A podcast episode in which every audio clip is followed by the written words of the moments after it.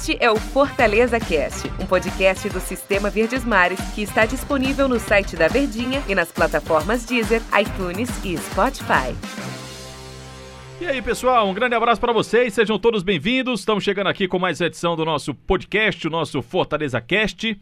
Episódio de pós-rodada, de pós-jogo. É aquele episódio que não é muito legal da gente falar, mas é preciso, né?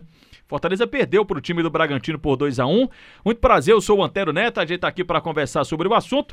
Muito bem ladeado por ele, por Ivan Bezerra. Quem dera. Tudo bem, Antero? Como é que tá, gigante? Tudo bem? Tudo bem, só com essa derrota é que não ficou bem não, né? Não ficou Mas... nada legal, né, Ivan? Nada legal, porque é, como toda a atuação foi ruim do Fortaleza, né? Muito ruim. Quando eu vi, Antero, um a um, que a bola lançada, um cara subiu e cortou e pegou Fortaleza todo adiantado e na narração você disse, olha aí é, é três contra três, uma coisa assim, uhum. foi dito e feito, aí o cruzamento, lá vem Tony Anderson, faz o gol que castigou o Fortaleza, que vem pecando naquele velho acabamento. Né? O tal do acabamento, chamar um pedreiro aí para resolver esse negócio, que esse acabamento não tem que ter jeito, Ivan. Mas o que me chamou a atenção, e acho que isso vai repercutir muito, é, de reclamação, principalmente por parte do torcedor, é que tudo bem que 10 dias não é tempo suficiente para você mudar nada no futebol, né? 10 dias é um tempo muito pequeno time precisa de, de tempo, né, para as coisas seguirem. Mas nesse calendário maluco, convenhamos que 10 dias é um raríssimo espaço que você tem para recuperar jogador, para quem sabe, né, já treinar alguma coisa, implantar suas ideias. E o Chamusca teve esses 10 dias agora, e o primeiro tempo do Fortaleza, Ivan, eu achei terrível. Foi, foi. Eu achei o primeiro tempo do Fortaleza muito ruim, um time lento, deu muito espaço ao Bragantino, que tinha, teve a posse de bola, e eu, praticamente a gente não falou o nome do Cleiton, do goleiro do time do Bragantino, durante o primeiro tempo. Só na hora do pênalti, que o Fortaleza foi salvo por um gol de pênalti no final. Mas o primeiro tempo do Fortaleza eu achei um primeiro tempo muito ruim. Sofrível, e, e se vê logo assim uma, uma diferença. O Fortaleza perdeu nesse jogo aí aquela, aquela transição rápida né, que tinha. Com, tá certo que não tinha um Romarinho ali para puxar esse contra-ataque, mas com o, há, há, pouco tempo atrás, com outro treinador, tinha uma transição mais rápida. E agora ele ficou mais um time cadenciado. Isso. Muito cadenciado o Fortaleza. Ele toma a bola e, e os jogadores ficam tocando a bola de, muito lateralmente e perdeu aquela rapidez. E com isso, o que a gente temia, aquele time físico do Bragantino, RB Bragantino, os caras, além de rapidez na frente, né? Eles conseguiram fechar, dar um nó no é. tricolor. Você falou sobre o, a, a, a, contaminação do Romarinho, né? Ele testou positivo para a Covid-19. E esse foi um fato novo dos 10 dias de, de parada do time do Fortaleza. E um fato novo que, dependendo da substituição, e foi o que aconteceu, o Fortaleza mudaria a sua forma de jogar.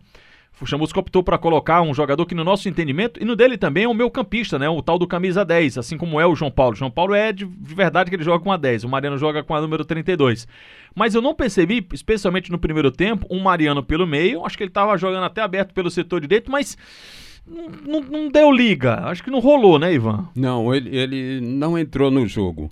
O Chamusca sempre dizia, antes desse jogo aí, que gostaria de ter um, um jogador canhoto que atuasse com o pé trocado pela direita.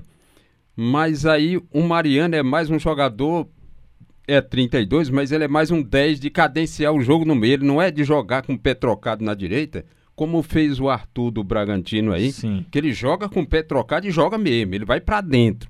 O Mariano não é esse tipo de jogador, então foi uma escolha não tinha alternativa, infeliz aí do Chamusca nesse caso. É, e aí o primeiro tempo, né? É tanto que o, o até a gente conversava na transmissão da rádio de que o, o Fortaleza demorou um pouquinho mais para voltar, porque o papo foi um pouquinho mais longo e meio que surtiu efeito, Ivan, porque eu senti um Fortaleza que pelo menos equilibrou mais as ações contra a equipe do Bragantino. Foi um time que pelo menos equilibrou mais as ações. Mas não quer dizer que tenha sido superior ao time do Bragantino, tal. Mesmo assim, Fortaleza teve a chance de ganhar o jogo. Fortaleza teve oportunidade. Diferentemente do Goiás, acho que é o jogo, Goiás acho que é o jogo mais emblemático. O Fortaleza perdeu muitos gols. Contra o Corinthians ele teve chance, não aproveitou, mas contra o Goiás ele perdeu muitos gols. Se não teve na em proporção como teve lá contra o time do Goiás, a quantidade que teve lá contra o time do Goiás, teve uma chance clara. O Fortaleza teve uma oportunidade claríssima com o David e não aproveitou, né? E aí a tal do acabamento perdeu de novo a oportunidade. É, o David tem que como você disse, ele vai ter de repensar muito e treinar bastante, porque contra o Goiás, o gol da vitória teve nos pés dele, ele diante do goleiro, o gol quase que aberto, ele chutou para fora.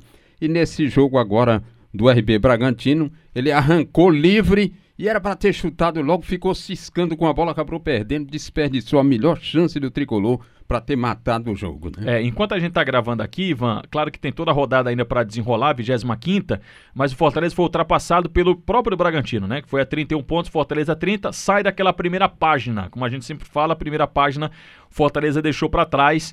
O Bragantino é quem está lá agora. O Atlético Paranaense perdeu, né, pro Atlético Mineiro, tá um concorrente direto.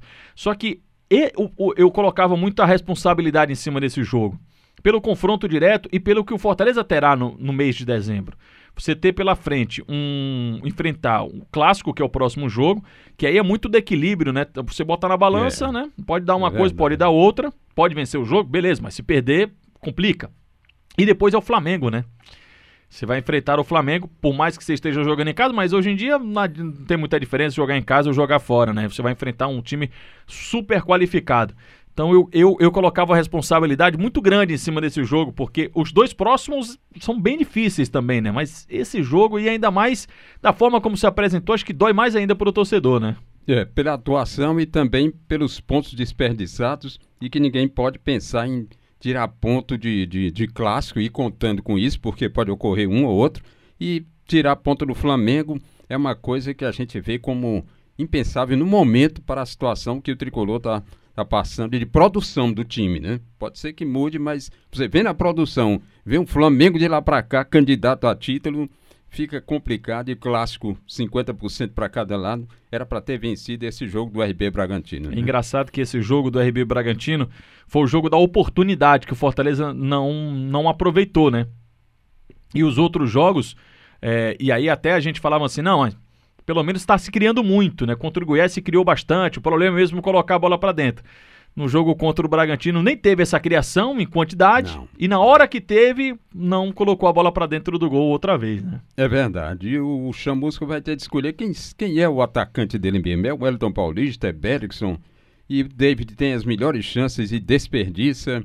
Vem aquele fantasma de passar muito tempo sem marcar, vem sobrevoando de novo a cabeça do homem. É, vamos aguardar e vamos esperar para ver o que é que o Chamusca vai fazer. Mas para a gente fechar aqui o nosso, nosso, o nosso episódio de hoje, do podcast de hoje, não foi uma atuação boa do time do Fortaleza, não. Eu esperava bem mais, principalmente a tal da intensidade depois desse período de paralisação, de refresco, né? Porque Fortaleza e Corinthians foram as equipes que tiveram esses 10 dias, porque todo mundo teve uma semana, né? Fortaleza teve três dias a mais, tem uma viagem para São Paulo, beleza, tudo isso, mas Fortaleza e Corinthians que jogaram na quarta-feira, naquela quarta-feira, que tiveram esses 10 dias de fôlego.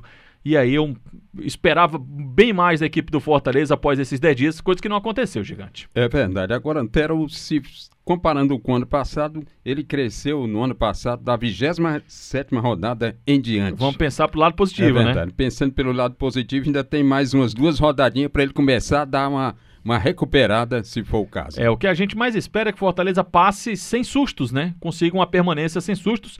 Claro que se vier com a classificação para a Sul-Americana, como foi no ano passado, ótimo. No passado foi o nono colocado, 53 pontos. Que pontuação fez o Fortaleza ano passado.